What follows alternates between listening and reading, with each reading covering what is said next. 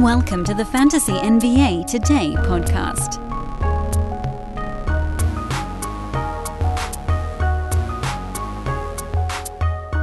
So I've been thinking about it, and I came up with an idea. I don't know if you guys are going to like this or not, but fortunately, we live in an era where you all can decide what you want to listen to, uh, and if there's something you perhaps want to skip. And uh, to that end, I feel generally okay about what I'm going to put out into the universe right now. Uh, first thing is, I'm realizing that my. Uh, I think my wife may have used my computer, and so the volume settings are a little bit kooky. Uh, apologies if this is blasting into your ear, and apologies if it's quite the opposite.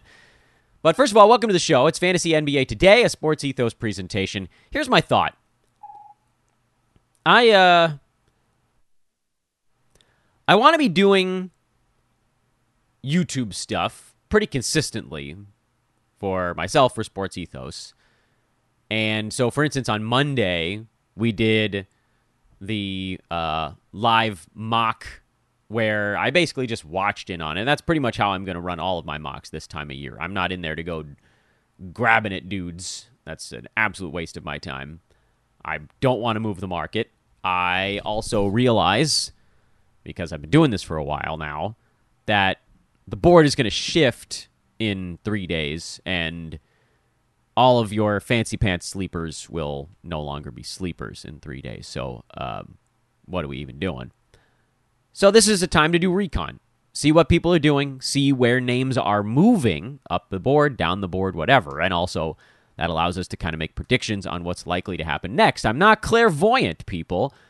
It's just when you see certain things out in this in the sphere, in the in the fantasy sphere, and you see the names moving around on the Yahoo draft board, you can pretty much know what's going to happen next to these names. So that's why we're doing recon in our mock drafts. But I also don't want to keep that from you folks on the traditional podcast side. Uh, you guys have been the most loyal of anyone all these years we've had this show running. So what I thought I might do is kind of like two a days almost. Because I do want to do a mock. I want to run a mock almost every single day just to see if anything's changing on the board. It's not something that I'm going to like hold on to long term. Once the mock results are done, I'll take a look at them and I'll hurl them into the garbage and move on to the next one. But I do think that it serves some kind of purpose right now just to see what's happening. And the nice part is, part is the first five, six rounds of these mocks, they only take 15 minutes. You can knock them out in no time flat. That's beautiful. Some of you might not care at all. You might think this is overkill, Dan, and that's fine. You don't have to listen to that episode. You can pick which ones you want to do. But I think and I don't know, you know, depending on how much free time I have on a given day, so it's not going to be all the time, but as often as I can, I'm going to try to do just like a 15 minute hyper fast, super quick look in mock this time of year. And in a perfect world, we'd do 5 a week. But it's not a perfect world. This week we'll do probably a maximum of 3. Well, maybe 4. I doubt it, but maybe. That's not what this show is, though. This show is the continuation of yesterday's beginning of a new series on this podcast, which is the case for number eight. Or really, the case for number nine, if we can all just kind of quietly agree that number eight is probably Giannis, as we talked about on yesterday's show. The other eight players just a reminder that we talked about as possibilities to go in that number eight spot, but again, really now number nine, are Damian Lillard, Kevin Durant, LaMelo Ball, Anthony Davis, Kyrie Irving, Jaren Jackson Jr., Devin Booker, and Anthony Edwards.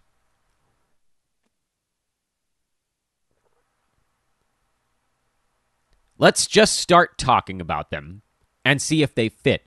And kind of the funny thing is, well, you know what? Let's start with the three players that we already talked about as possibilities to go third. But now we know you're not going to have to worry about them at three. Those players were Damian Lillard, Anthony Davis, and Kevin Durant. It's not surprising that three of those four players are lined up on the Yahoo pre rank board right after Steph Curry at seven. Giannis, I still think Giannis, who's pre ranked 14th, by the way, I still think he slots in at eight. But if, again, like we talked about on yesterday's show, logic, if P then Q, if we just assume it to be true that Jokic and Embiid are at the top of the board, and then the next five in some order is Luka, Tatum, Halliburton's SGA, and Curry. And then we assume now, we'll take it to be the case that Giannis is going to go eighth in most drafts. Maybe not nine cat roto. Like, I, I know that's the one that I talk about the most, but it's also definitely not the one that's most played out there. Nine cat or eight cat head to head, I believe, are the most popular. If we assume Giannis is going eight because he's a terrific punt option, now we're at nine, and we're talking about players we talked about at three. So doesn't it seem? I'll ask this question at the outset, and then I'll, I'll aim to try to prove either the positive or the negative on it. Doesn't it seem like it ought to be the case if we were even considering these players at three?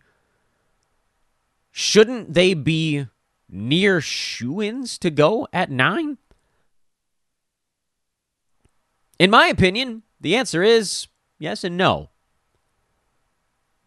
Maybe I'm too low on this situation, but Damian Lillard was number seven last year on a per game basis. And if you look at historically the Dame number, with the exception of last season, the one before this most recent one, where he had the abdominal issue and he sat out most of the year, Lillard has basically always been between 5 and 12 for I don't even know how many seasons in a row. We can try to look it up as we're going here.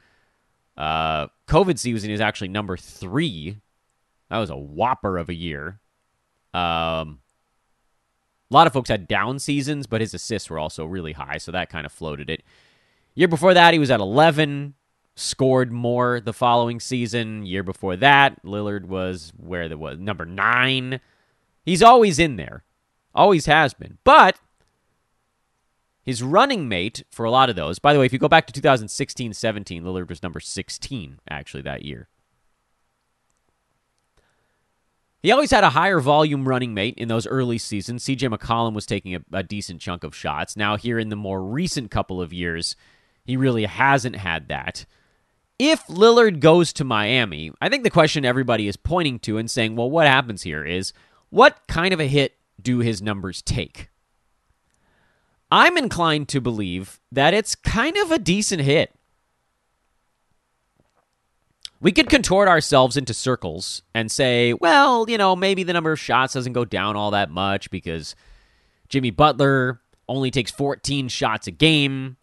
Uh, and Adebayo only takes 15 shots per game, so there really should still be 20 shots left if, if Lillard wanted them. And maybe that would be the case.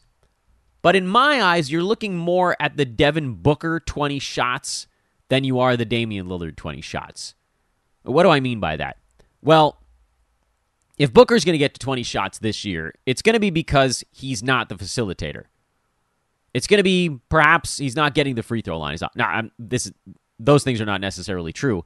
I'm just trying to use this as a point of comparison it's just usage. Just roll it all into one bucket. Instead of saying, oh, well, Lillard took 20.7 shots last year, you need to look at 20.7 shots, 9.6 free throws, 7.3 assists.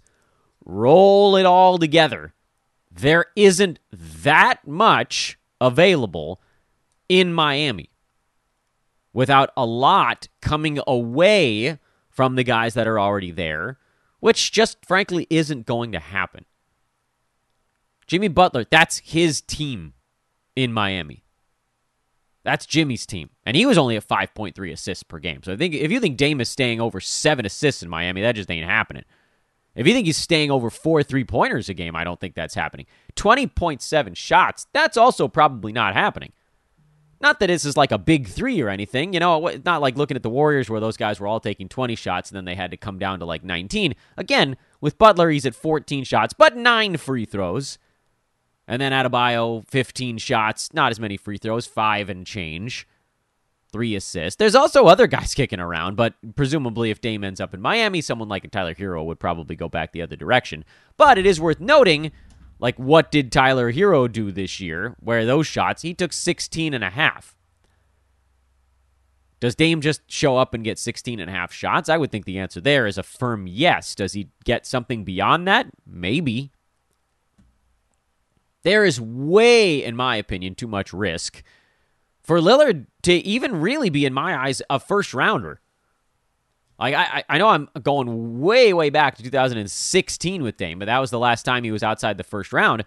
That was at 19.8 shots per game, 7.3 free throws, six assists per ball game.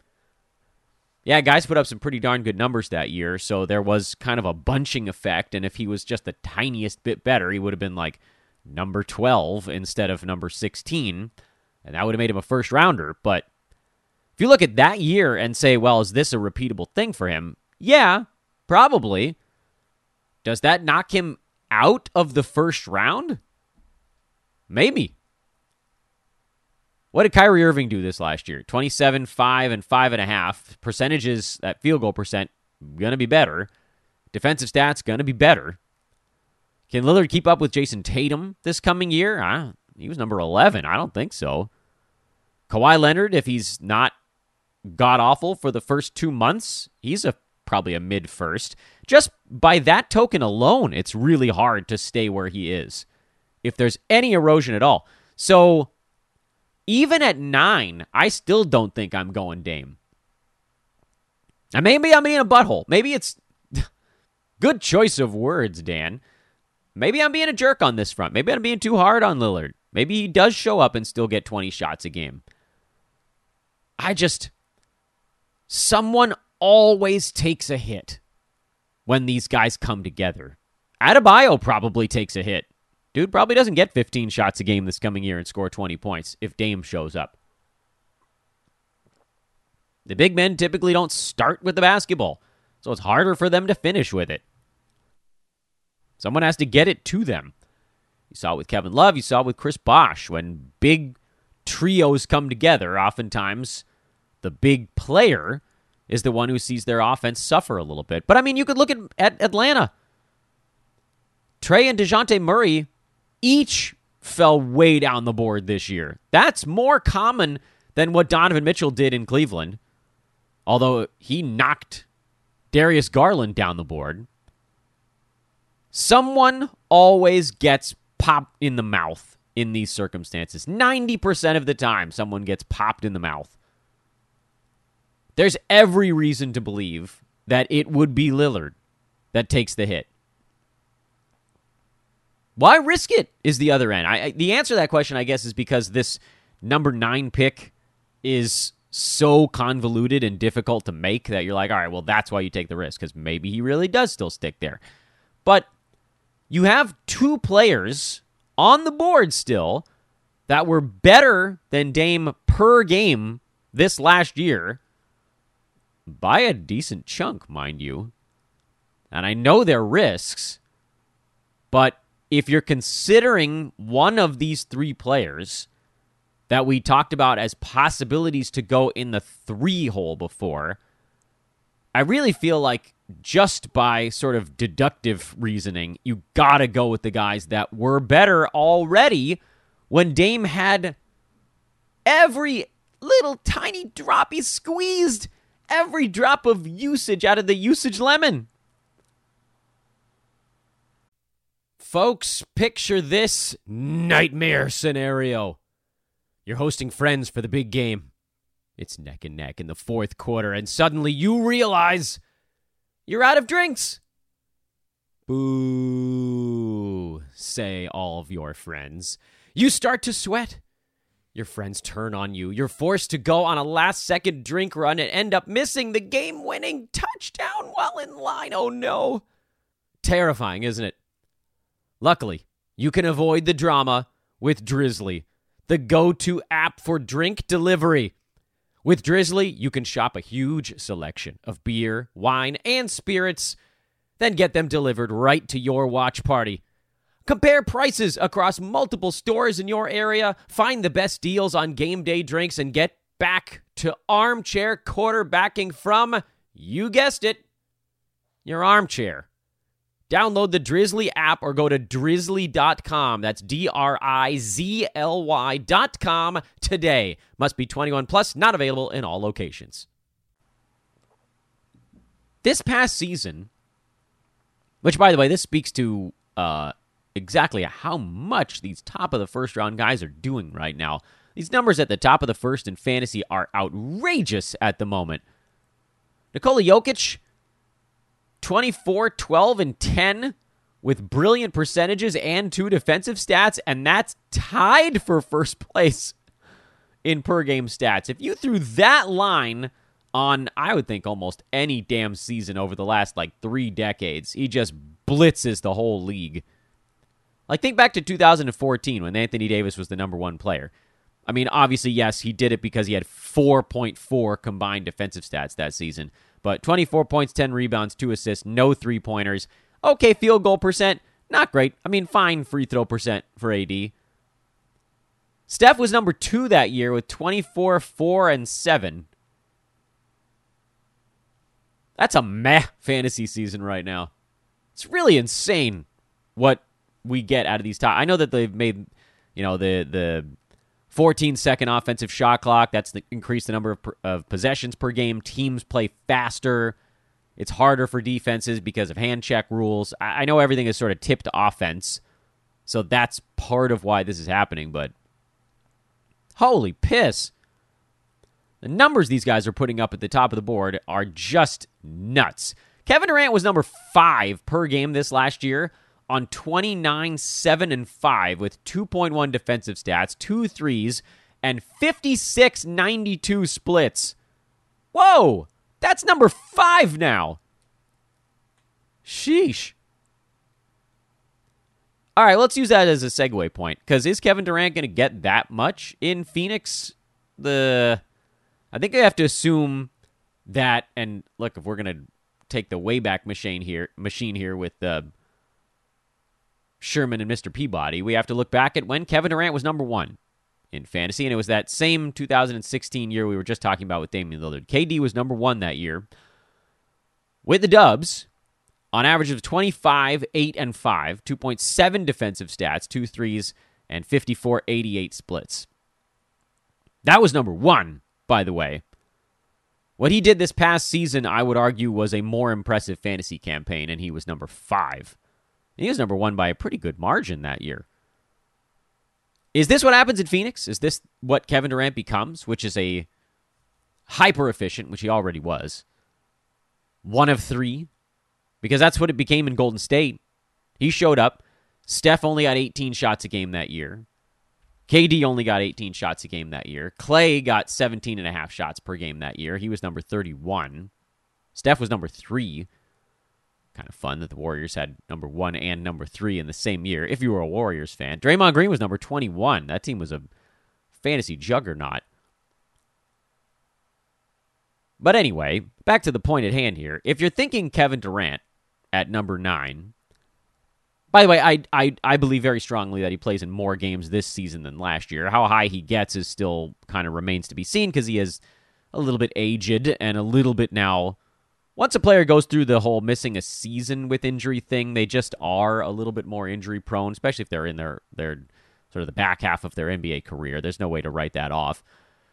He's almost definitely not going to have 2.7 defensive stats, but you know, close to 17 shots per game feels pretty damn repeatable, even alongside Booker and Beal. So does that get him to 26, 27 points per game?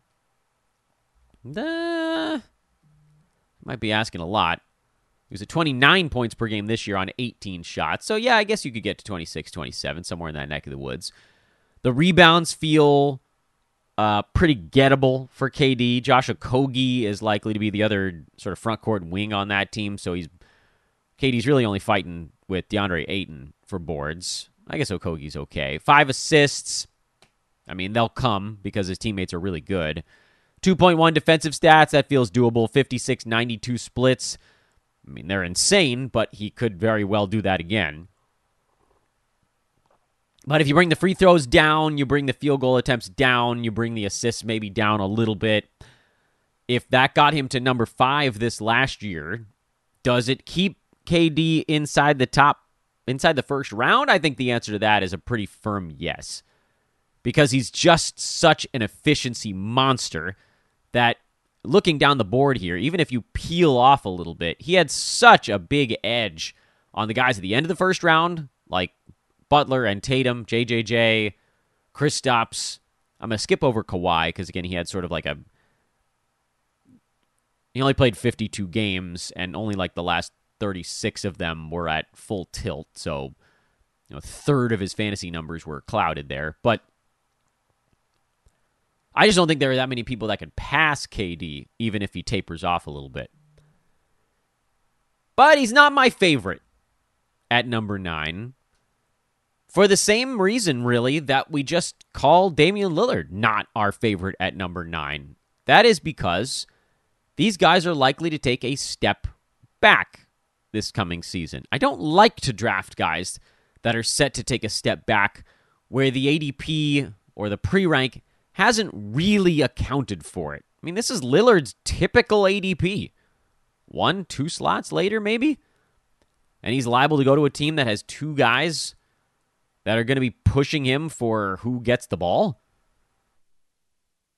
He was on a team in Portland where no one was. Even at even at the CJ McCollum Damian Lillard duo apex, it was still Dame's team first. The Heat won't be. And I speak as though he's there because it does seem like it's almost an inevitability at this point, but we don't know when it's going to happen. That's also a problem. What if this thing drags on? We're just operating right now on these discussions as though he'll be a Heat before the season starts. And I think he probably will, but we'll see. And that brings us to the third and final name that we're going to cover on today's podcast as uh, possibilities at number nine. And he does appear to be, at least based on some of the uh, responses I got to the tweet a couple days ago, he does, I think, appear to be the preferred choice at that spot right now, and that's Anthony Davis.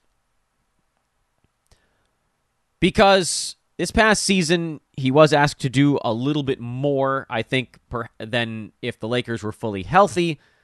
But by and large, he didn't do anything extraordinarily out of character this last year. Field goal percent was better because he mostly eliminated taking three pointers. That's a good thing, frankly. Got off to a great start in free throw shooting, and then that tapered off as the year went on. That's something you'll probably have to assume continues. But what changes for him? Maybe rebounding, since they brought in guys like Hachimura and Vanderbilt partway through the year, and those guys will be back this coming season. AD will get a little more help on the boards. Um, I mean, he led the league in rebounding this last year. I don't feel like people realize that. Anthony Davis was number one in the NBA in rebounds per game this season. The the small things I see as possibilities with AD, um, does the field goal percent come down from 56 to maybe like 53, 54? Possibly if he tries to shoot more jumpers, but I don't know. Felt like last year was a pretty good example that that's not something he needs to do. 26 points per game probably comes down to maybe more like 24. Rebounds, does he lead the league again? Ah, somehow I doubt that. 12 and a half, does that come down to like 11 and a half? So there's probably, you know, arrow slightly down with AD, but it's not like what you're getting with Dame, where he's joining up with superstars. Kevin Durant joining up with superstars and KD had played with Kyrie before, and that was fine, but he really hasn't been in a situation like this since Golden State, where there's two extraordinarily high volume guys. And don't talk to me about the Harden Kyrie trio, because those dudes didn't play together. They really just didn't. So, yes, with Anthony Davis, slight arrow down, maybe just because they won't need him to do as much, but it's not as though he changed venues. It's not like he joined up with an extra superstar on the Lakers. It's basically the roster the Lakers had at the end of last year. Dennis Schroeder out, Gabe Vincent in, Troy Brown out, Taurean Prince in. I mean, that's basically it. Nothing critical changed on that team. Anthony Davis is still the main big man focal point. I know we're hearing all these rumors about how they might want to play him alongside Jaxson Hayes, but that's not going to be a long run lineup, even if they use it from time to time. That'll be probably when the Lakers have some big dude they've got to contend with, and they don't want AD banging with him for the full ball game.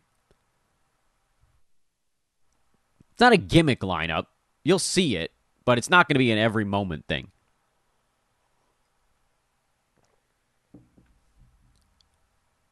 So, yes, whereas with last time, maybe we talked a little bit more about. I think I kind of ramped up when we did the case for who to go at number three. We sort of ramped up to the guys that I thought had maybe the best argument for it, at least in nine cat. Here at, at pick nine, again, we're assuming Giannis is going at eight. Here at pick nine, you can have whatever you want as an appetizer. Uh, felt like I was going to be doing a commercial for a restaurant. Here at pick nine, I felt like it was important to go over the guys that had a case to go at number three, but not maybe a very good one. But now, and I feel like we we kind of needed to. There's a little bit of a broader discussion to have here towards the end of the program on the Kevin Durant Anthony Davis idea, which is the main reason. Ah, one of the main reasons that we weren't considering those players at three is because there's no reason to take that kind of an injury risk at three. Because other guys remain on the board that are not that horrifying. I don't think Halliburton's going to be a big risk. Shai's nice and young. Tatum's still young. Like, there's all these guys that you could take at three that have less of the oh no, my team is now doomed thing. But at pick nine, and and I'll remind you guys the names we're talking about: Lillard, Durant, and Anthony Davis today. But the ones we're going to go over the next couple of shows: LaMelo Ball, Kyrie Irving, JJJ, Booker, and Edwards. Kyrie Irving's the only player on that list that has been a top half of the first round asset for any stretch longer than like two days. Devin Booker's had a week or two where he went buck wild, but it hasn't lasted for more than a week or two. Kyrie Irving is the only player on that list of five names I just read that has been a mid first rounder in any reasonable distance of time before. And we'll talk about the upside and the downside of all of those guys over the next couple of shows. But to me, the reason that taking a risk at nine is now suddenly on the board is that someone like an Anthony Davis can be a top five per game asset again this coming year.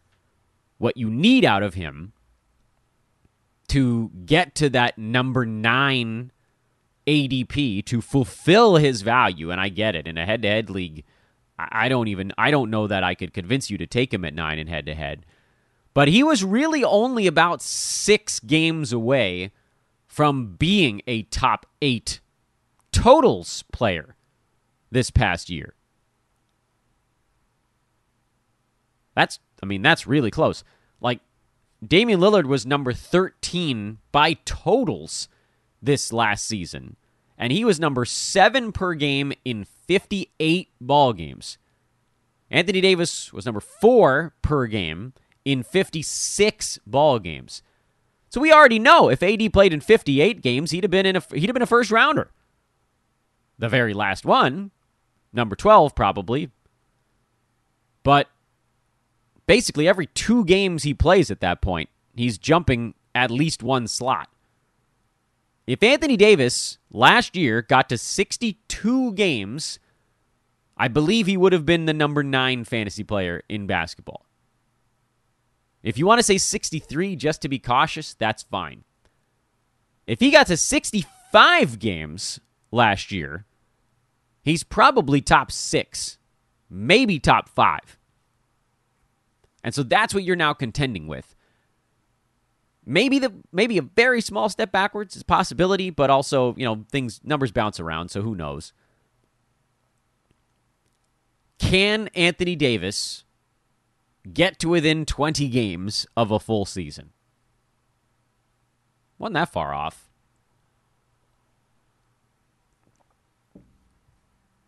It's a tough one. It's a tough damn one to make a call on. But when you stack it up against the other players that we're talking about right now, there's a pretty good case for it. Friends, the all sport fantasy pass at Sports Ethos is $7 for two more weeks. That's it. I now know this to be true. I know this to be true. Because when August expires, so does that rate. It's going up to $10 a month for the All Sport Fantasy Pass, which does include the Brewski 150 at a slightly earlier drop date than some of the other ways you can get it here at Sports Ethos. And if you're like, yeah, but if I get the All Sport at $10 later, let me talk you through the math for just a second here. If you plan on leaving your subscription on for the regular season, which basically gets you into the front end of April, if you sign up for the All Sport now at $7 a month, you will have saved enough for it to make sense. Because every month you're saving 3 bucks against the $10 price. First of all, it has a 6-month lock. Okay? Remember that about what we've got here at Sports Ethos. If you sign up for the All Sport uh, during any sports draft season, there's a lock on it for a few months. So that's 42 over those six months for the All Sport now versus 60 if you wait. And I get it. Some of you are like, well, I'd like to wait until it's slightly closer to the season so that I get the All Sport and it takes me to like the very last day of the regular season. Okay, I get that. But let me just talk you through something right now. If you get it right now, the six month lock would expire mid February. You could keep it for another month to get you through your head to head playoffs, and that would still only be $49. Or you could keep it for another month to the end of the regular season. That's still only 56. That's still less than the 60 that the All Sport is going to be if you wait until the price goes up. The only reason not to do it right now is if you will only ever use our NBA stuff only. If you have any inclination to use our baseball stuff or our football stuff here at Sports Ethos, which are incredible resources, that would be the time that you got to get it now. Because the NBA only is $6 a month, just one buck less, by the way, than getting the All Sport. And so, yes, obviously, that is the more affordable option. But if you're getting the All Sport and you're ever going to use any other sport besides basketball, you got to get it in the next two weeks. So just go do it now. Stop screwing around. There's really no no reason to wait because the end of the regular season is almost exactly eight months from today. All right, bonus episode, I think, coming on later today uh, with our little speed round through a mock draft. And hopefully, you guys enjoy that. If you skip it, you skip it. I don't really care either way. But if I'm doing it, I figure you might as well get it on both YouTube, which is youtube.com slash sportsethos, or right here on traditional podcast channels. I am Dan Besbris for Fantasy NBA Today, a Sports Ethos presentation. Have a great Wednesday, everybody. I'll talk to you guys tomorrow.